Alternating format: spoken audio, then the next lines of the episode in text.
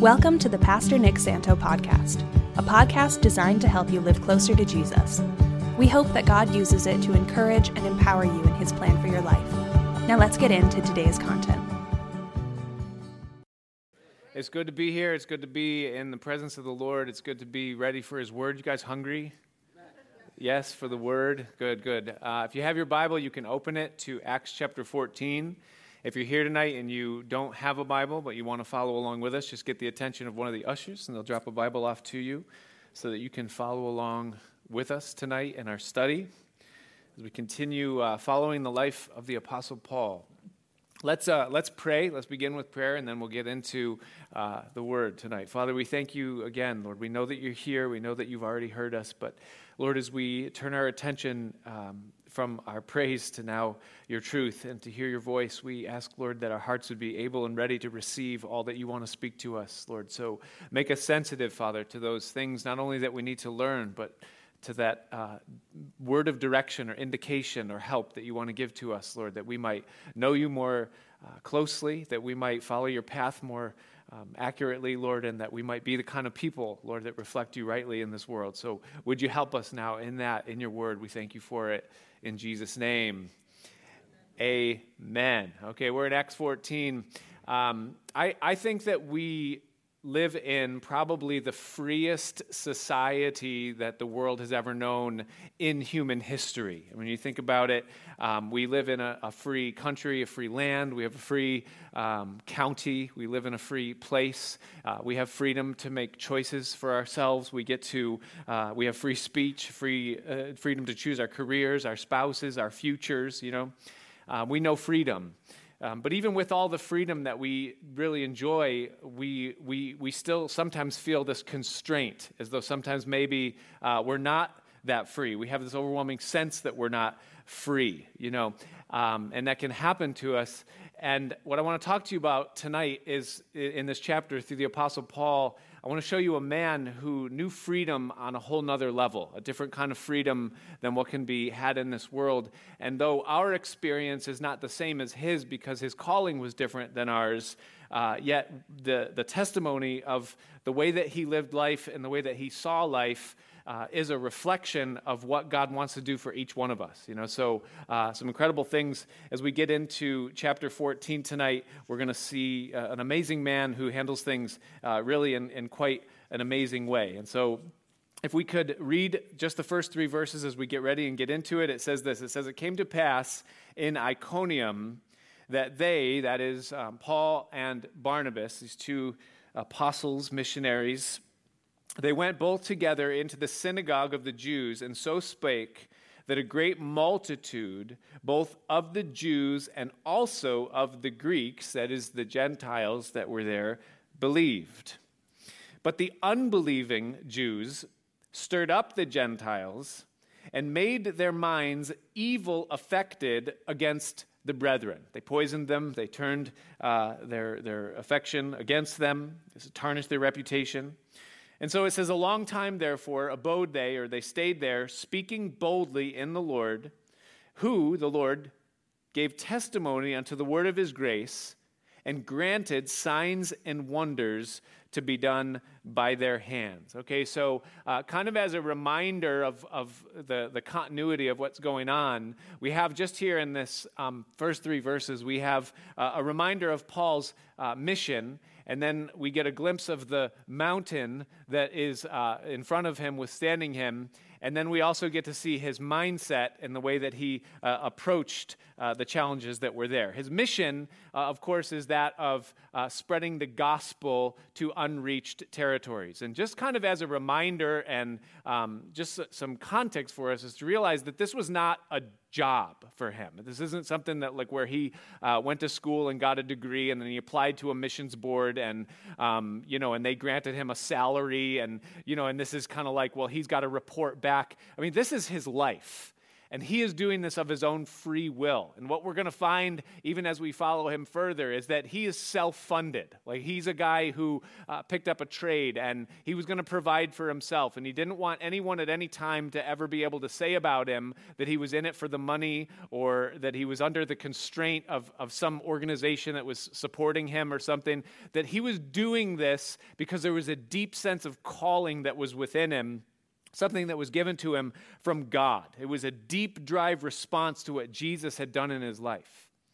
And Jesus had so gotten a hold of this man, Paul, and transformed him in such a, a, radical and profound and deep way that, that it completely changed him. And, and now he wanted to spend his life spreading this message and giving to other people what God had given to him, knowing that he had freely received it. And so now he had the privilege of freely giving it away. And it was working. So as he's traveling now from uh, region to region and, and city to city and place to place, and he's just preaching the same message that transformed him. He is now seeing lives changed. People are being influenced because of what he is giving to them based upon what had been given to him. That's his mission. It's what he's doing, and he's doing it because he's called to do it. Now, whenever you influence people, whenever you are uh, swaying someone's belief pattern, or you are uh, influencing them in such a way that it's changing the way they live, then that is going to have certain consequences. Because when someone is influenced in a way that their thinking is changed, then you are upsetting the status quo of, the, of what's going on around those people. Okay, especially when what you are doing is changing people and setting them free from certain controls that have been established over their life. And that's going to bother people. And that's what's happening now as Paul comes into this specific region, as it has happened in the others, and as it will happen everywhere that he goes. That as Jews and Greeks believe the message that Paul is preaching, it is changing their mindset, and they are becoming set free from the things that had previously controlled them. Now, in this case, it would be the religious constraints of the religious rulers and the religious systems that were governing and dictating what these people were doing, and more importantly, their presence and the influence that they were having over these people. And so they know that unless we resist the message that Paul is preaching, then we will completely lose our grasp on the people that are giving their, their, their allegiance to us. And so we've got to stop this whole thing, hence the mountain of resistance that is now in front of Paul. It says that the unbelieving Jews stirred up the Gentiles, and it says that they made their minds evil against the apostles, against Paul and Barnabas, so that it hindered their influence in the lives of their people. What they did is that they sowed prejudice before there could be an influential interaction. So before Paul and Barnabas could bring the message, they had already given the context or the pretext in the minds of these people that they shouldn't listen to what Paul and Barnabas are saying because there's something wrong with their message. Now, we have a word for what they were doing in the modern context that is not used here in the Bible. The word is called gossip. Have you ever heard that word before? Gossip. It's to make someone's mind evil about someone before you really know what they're actually about. In, in Proverbs chapter 16, verse 28, I'm going to read it from the New Living Translation. It says this It says, A troublemaker plants seeds of strife, and a gossip separates the best of friends. Gossip does one thing it separates. All right, now I know it's early in the message, but can I preach for just a minute about something? Okay?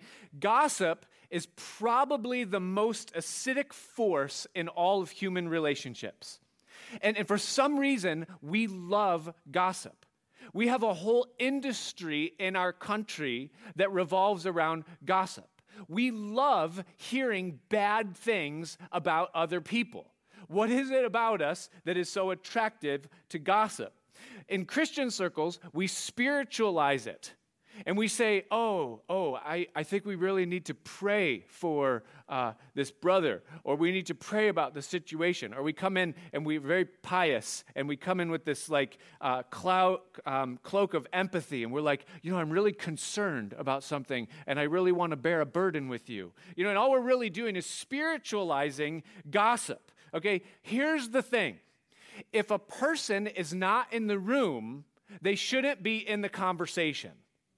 That's the end of the story. Because the reality is is that if someone is talking to you about someone else, then there's no doubt that they will talk about you to someone else. It's just going to happen in a matter of time. And the problem with all of that is that reputation travels faster than reality. All right? So I've had people come to me and tell me things about people, all right? And it has painted them in a certain light, and it has skewed or influenced my perspective or my perspective or thinking about someone before I've ever had a chance to know what they're all about or if any of those things are actually true. And then I've had the experience of coming to interact with those same people that I heard something about and coming to the conclusion over time that the things that I heard were not accurate or an accurate description of that person's character or their ways or what it is that's about them. And, then I have to kind of rewire my thinking towards that person. But what ultimately ends up happening is that now I question the person who told me those things. They have now become tainted because when you gossip, in the end, it just exposes you. And gossip seats into our souls a negative posture towards other people. That's what it does. And if you want friendships, if you want to do the most good, if you want healthy relationships, then speak well of other people.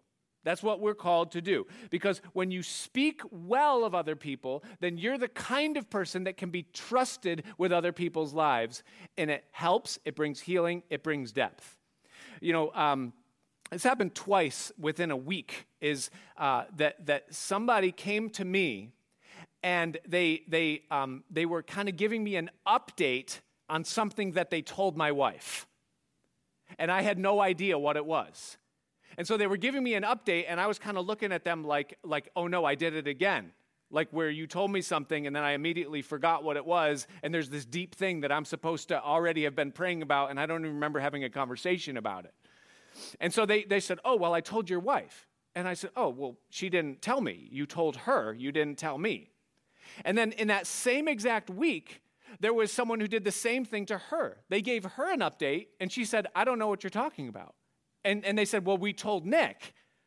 And, and they just assumed that we just talk about everybody and talk about everything at home. We don't. Like, I don't know if that's just like strange, but we literally don't talk about people in our house in that way. If you tell me something, you told me something. If you want my wife to know, tell my wife. If you want if you want me to know, tell me. That's the way it's supposed to be. Okay? If somebody tells you something or opens up their life to you, then just leave it right there because gossip is poisonous. Let's be bigger than that as the body of Christ. Let's not be a people that talk about other people when they're not in the room. If they're not in the room, they don't belong in the conversation. Okay? That's what happened to Paul and Barnabas here. They have the most powerful message that a person could ever hear that could have the most severe impact on a life and change them forever. And before they ever have a chance to get in front of the person, they've already been tainted so that the shield is up and they won't listen to what the message is. That is a damaging thing to be able to do in a situation. Well, Paul's mindset concerning this, knowing that it's happening, it tells us in verse 3, it tells us how to respond when you are on the victim end of gossip. Is it says that for a long time he abode in that place, speaking boldly in the Lord. So his defense against the things that were being spoken of him is not to run away from it, but rather to just continue in his character, not defending himself, but being integral in who he is, And you know what happened? It says that God confirmed the word with signs and wonders. Meaning this is that he just stayed true to what he truly was. And in time, okay, letting time go, integrity triumphs over gossip in time. Because God backed him up. And that's what happens. So gossip doesn't defeat Paul, but it does divide the city. Watch what happens in verse 4. It says, But the multitude of the city was divided. You see how damaging gossip is? And part held with the Jews, and part held with the apostles. So now you have this division, this divide, this issue that has come up within this city. And watch what happens in verse 5. And this is what always happens when there's division. It says, And when there was an assault made, both of the Gentiles and also of the Jews, with their rulers, to use them despitefully and to stone them, they were aware of it and fled to Lystra and Derbe. You know, okay. So here, here's, let's bring King James into uh, the modern language for just a minute, okay? There is now a division where part of the people are with the Jews and part of the people are with the apostles. And the problem with division is that once there is division over an issue, then slowly cause is shifted. And what I mean by that is that what begins is that the conflict between the two sides begins to eclipse the cause. And, and, people are now evaluated and defined by what they believe and what side they're on rather than why they believe for what side they're on. The cause is shifted. There's no greater example of this than the politics in the United States of America. I mean, you think about the divide that's in our nation. And, really, it's not even about what the party stands for. It's just simply labeling people based upon which side they're on. And it's all about what they, they believe rather than why. What's the even reason? So, over time, the good that either side would do is swallowed up by the battle that exists because of the division. And so, because of the divide that took place in this city of Iconium, it says that a campaign is launched to use them despitefully.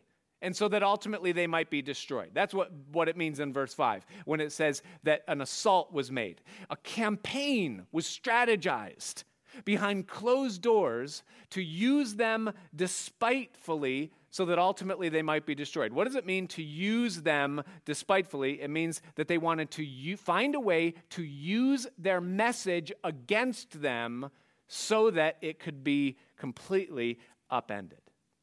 A campaign to use them despitefully, to silence them, and make them of no effect. This would never, ever happen at any other time in history than just right here, in this text right here. That would never happen. A campaign to silence the voices. For about 2,000 years, a period of time ending about 100, maybe not even quite 100 years ago, one of the most common medical treatments for ailing people and diseases was this thing, maybe you've never even heard of it, called bloodletting. The concept that if there's something wrong with you, it's because your body fluids are out of balance and there's an issue with your blood. And so the best thing you can do is drain your blood so that you can drain the disease and the ailments out of you. And this was the most common, most scientifically accepted form of treatment, therapy, and healing for almost 2,000 years. I looked it up on uh, Wikipedia just to understand it a little bit more, and I just want to read this, just a couple sentences. That bloodletting is the withdrawal of blood from a patient to prevent or cure illness and disease. It was based on an ancient system of medicine in which blood and other bodily fluids were regarded as humorous, humors that had to remain in proper balance to main, maintain health. It is claimed to have been the most common medical practice performed by surgeons from antiquity until the late 19th century, a span of over 2,000 years. The practice has now been abandoned by modern style medicine for all except a few very specific medical conditions. And in the overwhelming majority of cases, the historical use of bloodletting was harmful to patients. Okay, now why do I bring that up in this instance? All right, because for 2,000 years, bloodletting was the scientifically approved and proven way to treat and cure patients. Now, if you were a person who questioned the practice of bloodletting, and you said, wait, blood is good. The Bible says the life is in the blood. White blood cells are in the blood. There's actually science that shows that blood is good. You don't want to drain blood out of people, you're draining life out of people. Well, if you were a person that stood to gain from the practice of bloodletting, all you have to do is brand people that are against bloodletting as being anti science.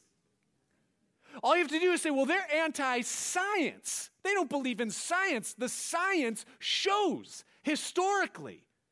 The track record is that this is the proper way to do it. Those people are anti science. No, listen, nobody wants to be anti science. So when you're branded and labeled through the campaign, being despitefully used because you, you, you question it, now you are anti science. So now I'm either going to shut my mouth or I'm going to leave the argument at the table. And I have been effectively put down. I'm going to be swayed or I'm going to be silent. Okay? Now, once the narrative of those that launch the campaign is accepted by the majority, then those who don't go along can then be stoned. That's, that's the strategy of those here in the text. We don't stone people in these days. We just put them in uh, re education camps and things of that nature, you know, and that whole thing. Now, let me ask you a question. What do you do? Because we all have felt this in, in some way uh, or, or whatever. What do you do when you're being despitefully used? What do you do when you're being called uh, anti science because you ask questions? What do you do when you are being called pro death and pro war because you believe in the right to bear arms? What do you do when you are called racist because you believe in free speech?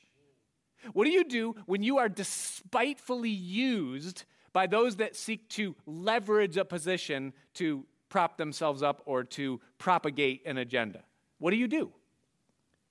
What did Jesus say? when someone despitefully uses you. It's Matthew chapter 5, beginning in verse, I forgot what verse I'm starting in. Could you put it up on the screen? 40, 43. He said, You have heard that it has been said, You shall love your neighbor and hate your enemy. But I say unto you, Love your enemies, bless them which curse you, and do good to them that hate you. And watch this, and pray for them which despitefully use you and persecute you. Jesus tells us what to do with those that despitefully use us. He says, Pray for those which despitefully use you and persecute you. Why?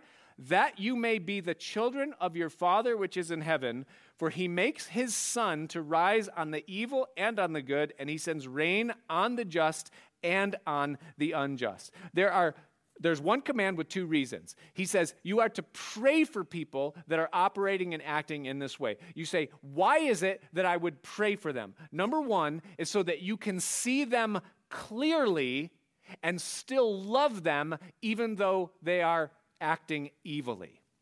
Jesus says that's what my Father does. He shows kindness and he shows hope for even the people that are evil, as well as he does for those that are good. And, and when you pray for someone, it gives you the ability to see them through eternal eyes. It gives you the ability to have a softened heart towards someone that is not soft towards you.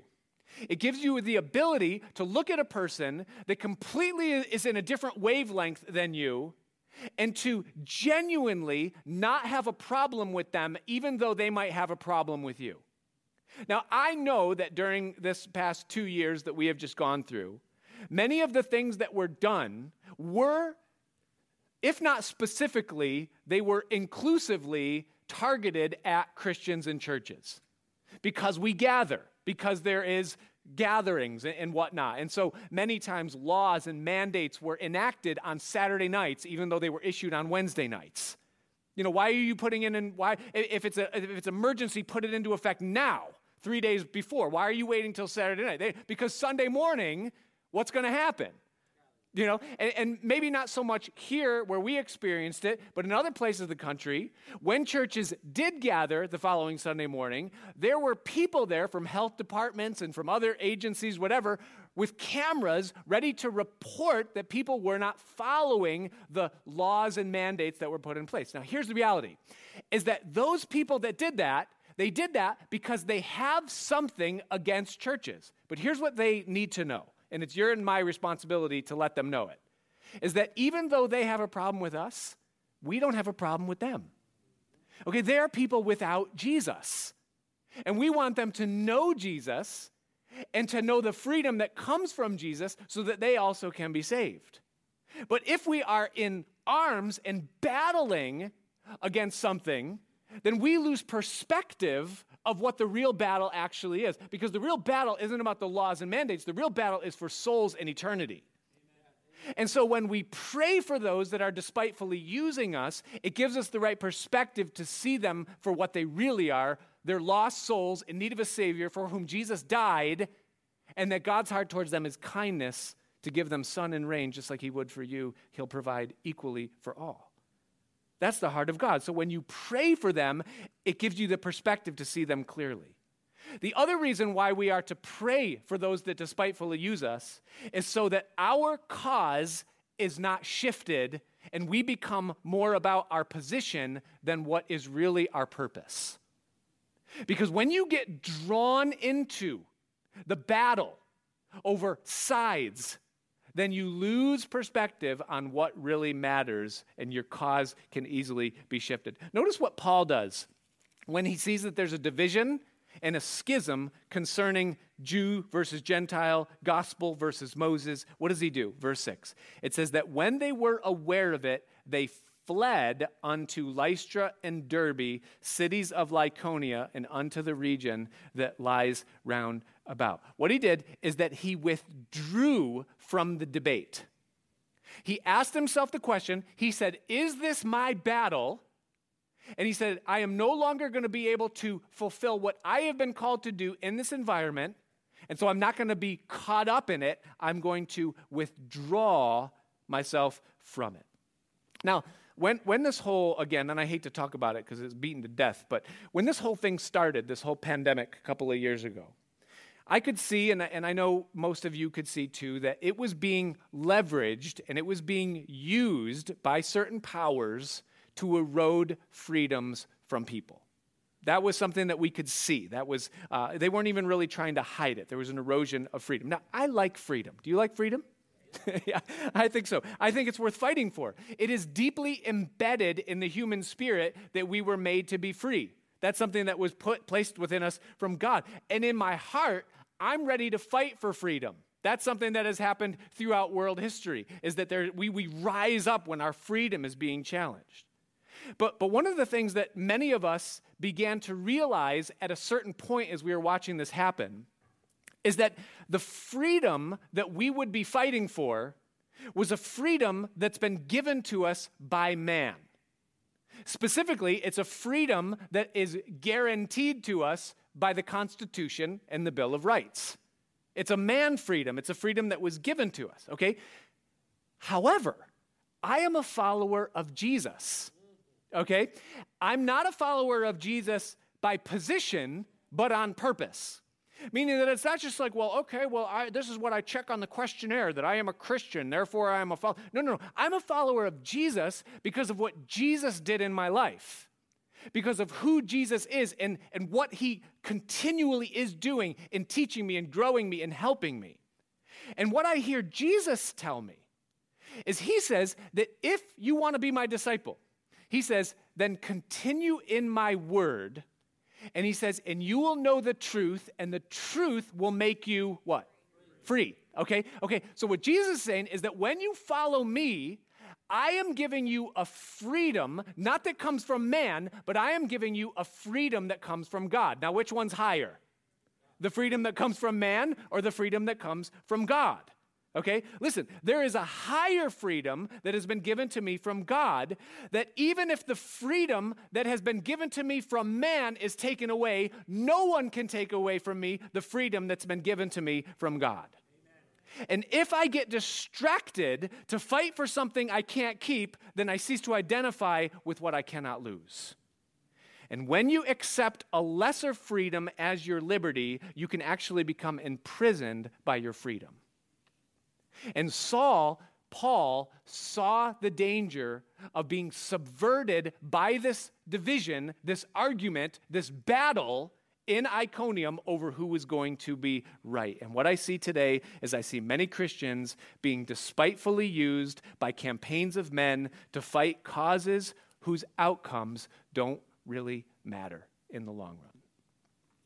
Well, the fight in Iconium was who was going to have the upper hand, who's going to have the majority religiously, politically, and Paul withdrew. He said, This is not my fight. I cannot fight that fight and plant churches and grow Christians. And I think we need to ask ourselves what fight are we called to fight? What's the battle and what's the war? Sometimes we have to say, I can't fight that fight and raise my family. I can't fight that fight and stay human and look at people completely and with love and, and wholesomely. I can't fight that fight and continue to pursue what God has called me to do with my life that is different from that. And Paul said, I will not be bound by the battle at the expense of winning the war. It says that there they preached the gospel in the regions of Lystra and Derbe. So Paul says, My life is going to be to set people free in the highest freedom and I'm going to make that my cause because it's the freedom that matters. Now, watch what happens in Lystra in verse 8. It says that there sat a certain man at Lystra, having or uh, impotent in his feet and being a cripple from his mother's womb, who never had walked. And the same heard Paul speak, who steadfastly beholding him and perceiving that he had faith to be healed, Paul said with a loud voice, Stand upright on your feet. And it says that he leaped and walked. Okay, so he goes to Lystra he fulfills what he knows matters, and he preaches the gospel in a new place.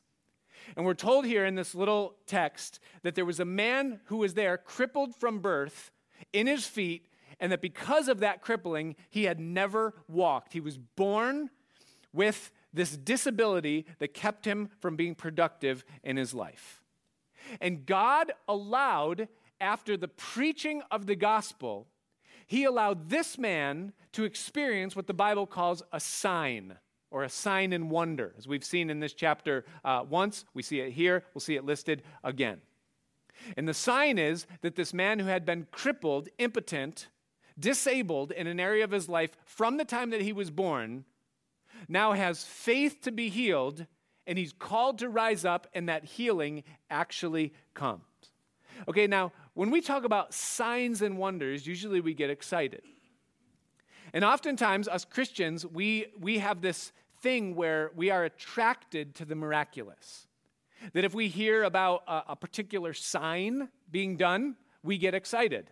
If we hear about a ministry where signs are legitimately being done, we are gravitated, we're curious, we're interested because it's not the normal thing, it's, it's different. But what is a sign? A sign is something that points to something. A sign is not the destination, the sign is an indication towards something else. Now, what is the something else that the sign is pointing to here in this instance? It's the word that was preached by the Apostle Paul.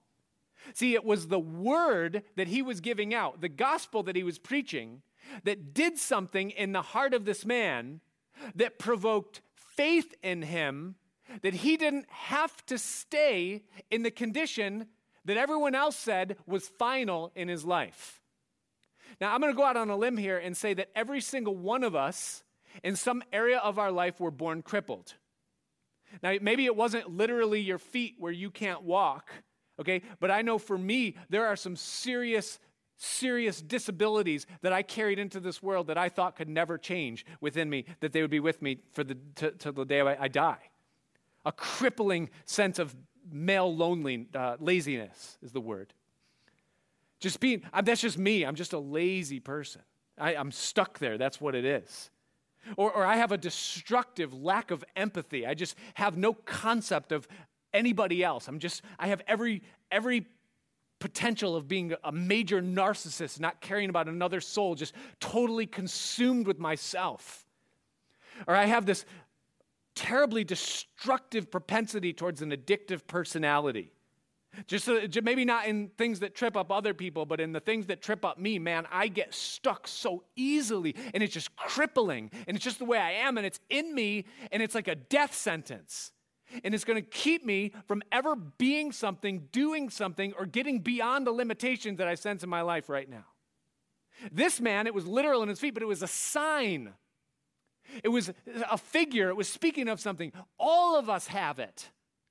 And the powerful thing is that when he heard the word of the gospel preached, that a God that can raise a man from the dead, that a God with whom there is no limitations, a God who did not withhold his own son, but freely delivered him up for the forgiveness of sins, and who now promises that he can do all things and he's given us everything that we need for life and godliness.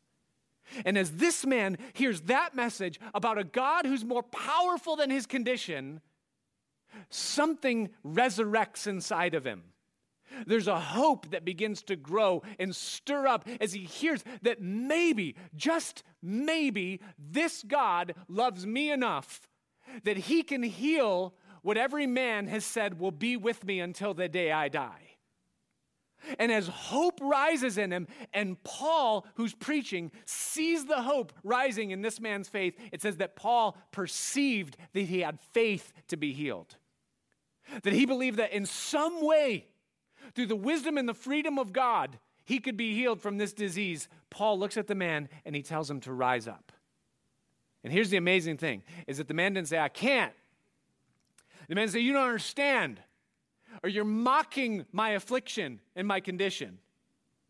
But the man said, If this is true, and if this God is that powerful, and if there is nothing that can stand in his way, then I will at least try right now to walk in this way that I have never been able to walk before.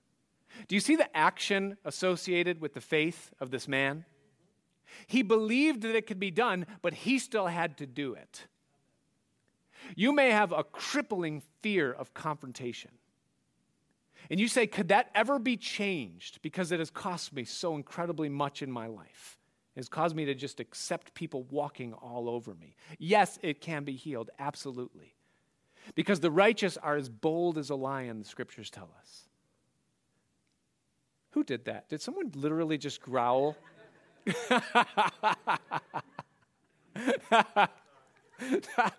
no, you're engaged. I appreciate it. You know, we're supposed to be communicating, right? Not just hearing. So do it. So you stand up for yourself, so you speak, and you see that sometimes it's in the going that the healing actually comes. Because whether it's laziness, or whether it's an addiction, or whether it's just some weird predisposition in the mind, God says that He makes us completely whole. It's the Holy Spirit, and when He comes into the life, He redeems and restores all of the life. And it may not be in a moment, it may not be in an instant, it may not be like the miraculous sign that God is doing here to speak to others about the validity of the message.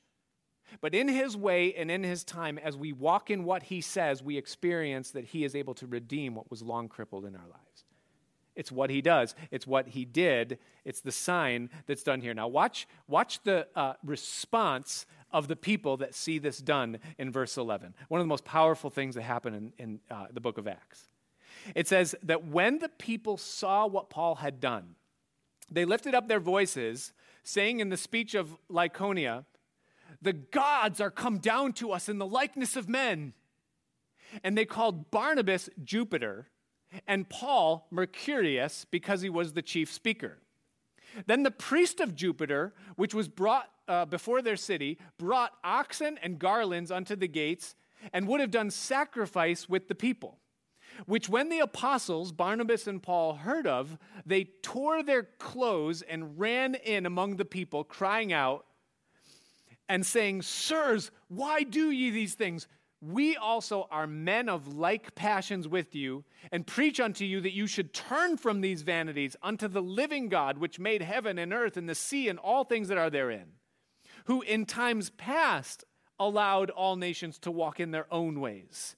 Nevertheless, he left not himself without witness, in that he did good and gave us rain from heaven and fruitful seasons, filling our hearts with food and gladness. And with these sayings, scarce restrained they the people that they had not done sacrifice unto them. So, so here's, here, here's the scene, right? This man is healed at the end of Paul's sermon.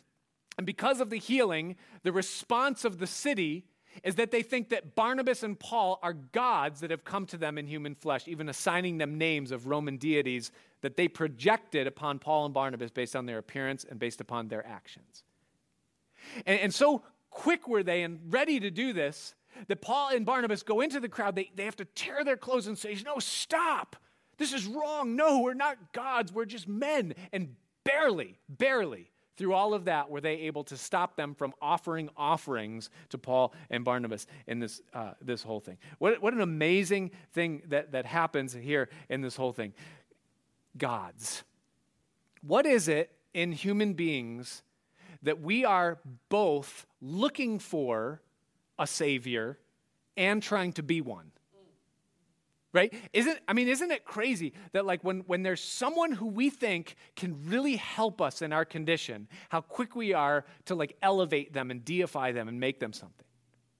And, and when it happens that we actually have that hero moment where we can help someone we're so quick to say yeah i'm your guy. Like i can do it. I can i'm i'm the one god raised me up for this moment we are looking for a savior and we want to be one. We call them heroes, really, in, in the, the modern era. But there's something in us. Now, they call Barnabas Jupiter, who was the god of sky and thunder, and he was the king of the Roman gods. Big Barnabas, probably older than Saul at this point, and he just looked like the, the more mature one.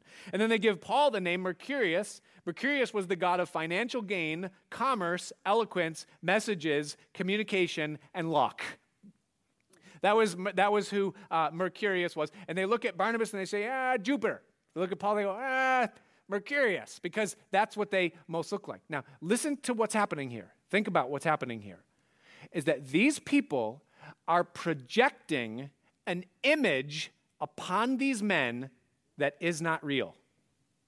They're projecting attributes of gods they like, things they need, upon someone they perceive to be more powerful than they are. And that is an extremely dangerous thing for the individual that would be Paul and Barnabas in this instance.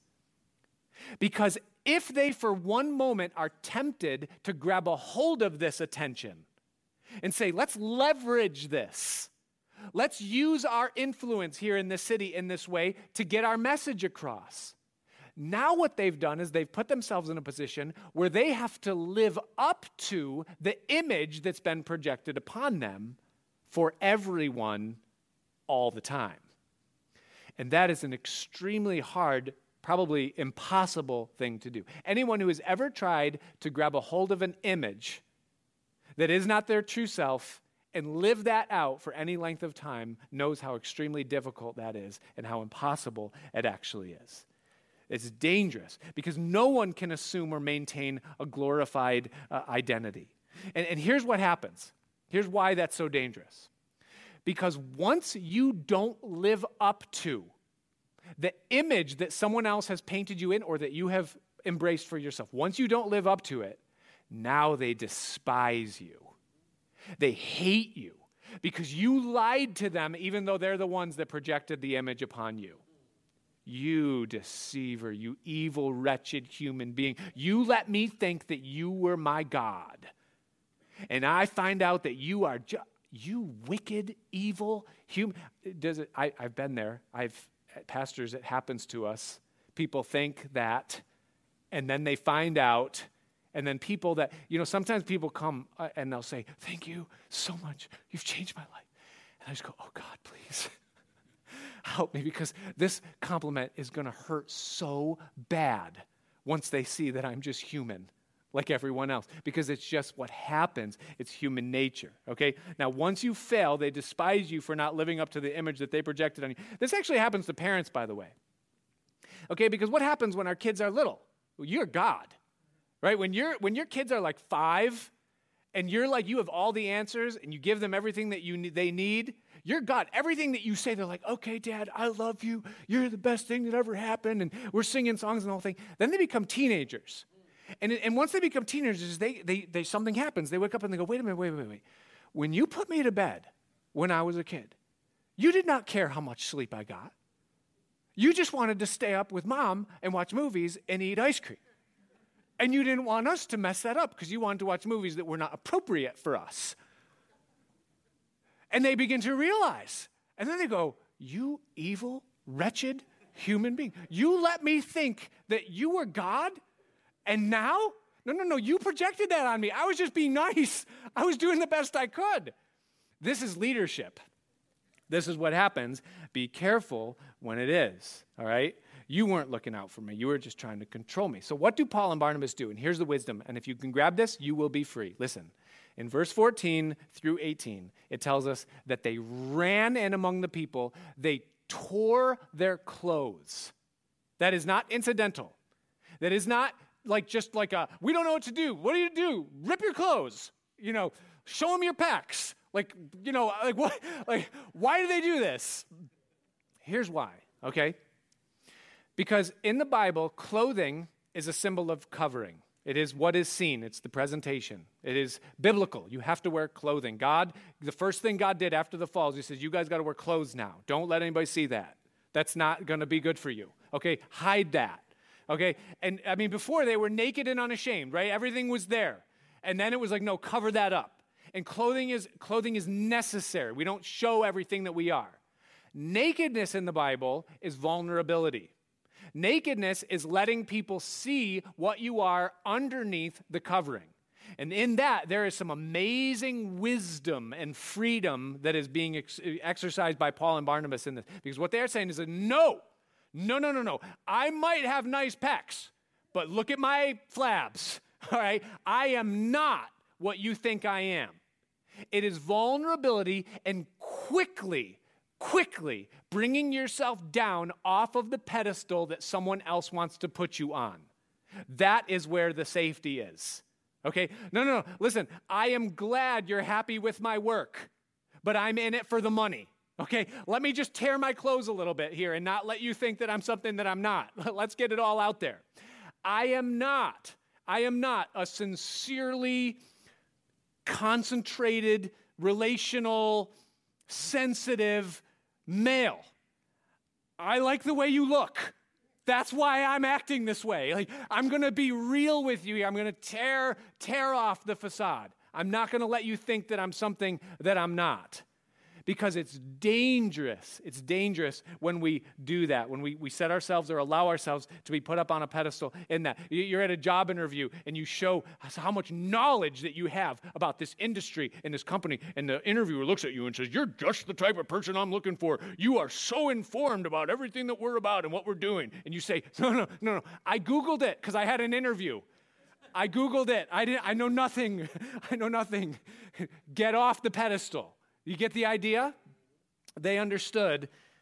Now watch, uh, watch, um, watch what happens. All right, in verse 19, it's the third uh, danger uh, of um, standing on this pedestal of being a god. Watch what happens in verse 19 here.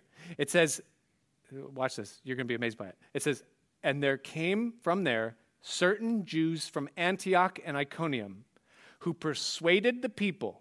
Watch this and having stoned Mercurius, they drew him out of the city, supposing that he had been dead. Not only is he as honest as he can be about his humanity, that I am not God, and he comes down off the pedestal. Now, these people, when the gossipers come and they say, Do you know who that guy is? They go, What? We thought we were going to kill him, kill him kill him. Just get him over here and throw rocks on him till he's dead. Listen, why don't you want people to think more highly of you than you are? Because this is what's in people. Because one minute they will love you, they will praise you, they will elevate you, they will write articles about how wonderful, they will call you the GOAT, the greatest of all time. And then the next minute, they will throw rocks at your head and sneer at you and hope you die. That's humanity. And if you put your trust in people, or if you give your service for people, and that's your motive, your reason, watch out. Duck.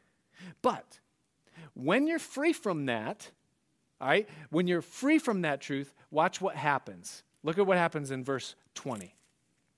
It says, Howbeit, verse 20, as the disciples stood round about him, he rose up and he came into the city. And the next day he departed with Barnabas to Derbe. And when they had preached the gospel to that city and had taught many, they returned again to Lystra and then to Iconium and Antioch. You know what he does? He's just been stoned and left for dead. You know what he does? He stands up, he dusts himself off, and he goes back into the city. The same city that just stoned him and left him for dead and, and threw him out. He goes, No, I'm not done here. There's something else that God wants me to do. Who does that? Who does that? See, this is next level freedom. This is a man who's truly free. He's not doing this for any reason other than that he loves God and he loves people, and he's gonna, not going to let them knock him down in the middle of it. See, if, if we talk about being free by the truth, being freed in the truth, and when you can grasp this level of freedom in your soul. Even just what's here, this whole thing about like I'm not I don't do what I do for people. I'm not doing it to be praised. I don't I don't want to elevate anybody and I don't want to be elevated. I just want Jesus to be at the epicenter of my life, my motivation for everything I do. And that that just let that drive me, Lord, every day that I keep my eyes on you, you're the reason. If you can grasp that and hold on to it, you will be so set free from any sense of people pleasing, of man worship, of a savior complex You'll just be free. And it makes you free to be effective and to do good. You can be competitive because you want to be the best version of yourself without grief of someone else being better than you at what you do. You can love people and give yourself to them without a need for them to thank you or even appreciate it or even receive it. You can be rejected by people and you can still love them. That's what Paul does. He goes right back into the city and then back through. Uh, now, you could read the rest of the chapter. The worship team, you can come. We, uh, we are out of time. We can't finish the rest of this chapter. Um, we will go through it uh, in uh, our future studies. But what Paul does now is he just goes, he goes back through all of the cities that he has visited already on his way back. It's time for them to go home. The first missionary journey is complete. And so they go back to Lystra, back through Iconium, back through uh, you know, the, the different cities in Pisidia and all that stuff on their way back. And, and Paul has one message when he goes there. His one message is this He says, Listen, we must, through much tribulation, enter the kingdom of God. That we must, through much tribulation, enter the kingdom of God. You say, why did Paul preach that? Because Paul has just been stoned and left for dead and his body is the illustration of his sermon. He walks in to the room that he had been in in Iconium, and they see him there, and they go, What on earth happened to you? What are you doing here? You should be in a hospital somewhere. You're still practically bleeding from the rocks that were thrown on you. He was, left for dead. They didn't throw rocks. Remember when you were a kid? I remember like when I was in like the fifth grade and we used to get in fights. We'd punch each other in the arm because you, you were afraid to actually maybe hurt somebody. I remember the first time I got punched in the face in a fight, you know, in school. And I was like, whoa, whoa, this is real. This is for keeps. Listen, when you are trying to kill someone, you throw rocks at their head. And this is Paul, and I was coming through and he's saying, listen, guys, this is for keeps. And here's what happens is that when you can continue on a path and in a life that has taken from you the things that people value and would say that you should defend. And then you can say, It is of higher value and more honor to me to lay down my life for this life that I've been called into than to try to preserve something that was once dear to me. Then your life begins to preach about a kingdom that has foundations. And Paul is so set free at this point in his life from any of the petty things that would hold someone earthbound that he can preach while he's bleeding because he doesn't care what happens to him because he's free. It's a next level freedom. It's the kind of freedom that God wants to give to his people, where we're not bound by the lesser things of this life, but where we're free deeply on the inside a freedom that no one can take from us. no matter what happens, no matter what job we lose or income we forfeit, or no matter what rights are taken or what countries invade other countries. It's a deep freedom. But it begins when we fully surrender our lives to Jesus and we say, Jesus, I give you my life, and do in me what you can only do in a human heart and in a human life and make me what I could never make myself. Father, we just we thank you tonight for your word. We thank you for these timeless truths. We ask you, Lord, to continue speaking, continue revealing, keep showing, keep cultivating, keep drawing us ever closer to you. Help us to lean into your kingdom, to trust completely in you and you alone, and to live only for you. Jesus, we want to give you our lives tonight afresh. We want to be reminded, God, that you're worth it worthy. So, evermore, Lord, let your truth make us free. We ask it in Jesus' name. Amen. Let's stand.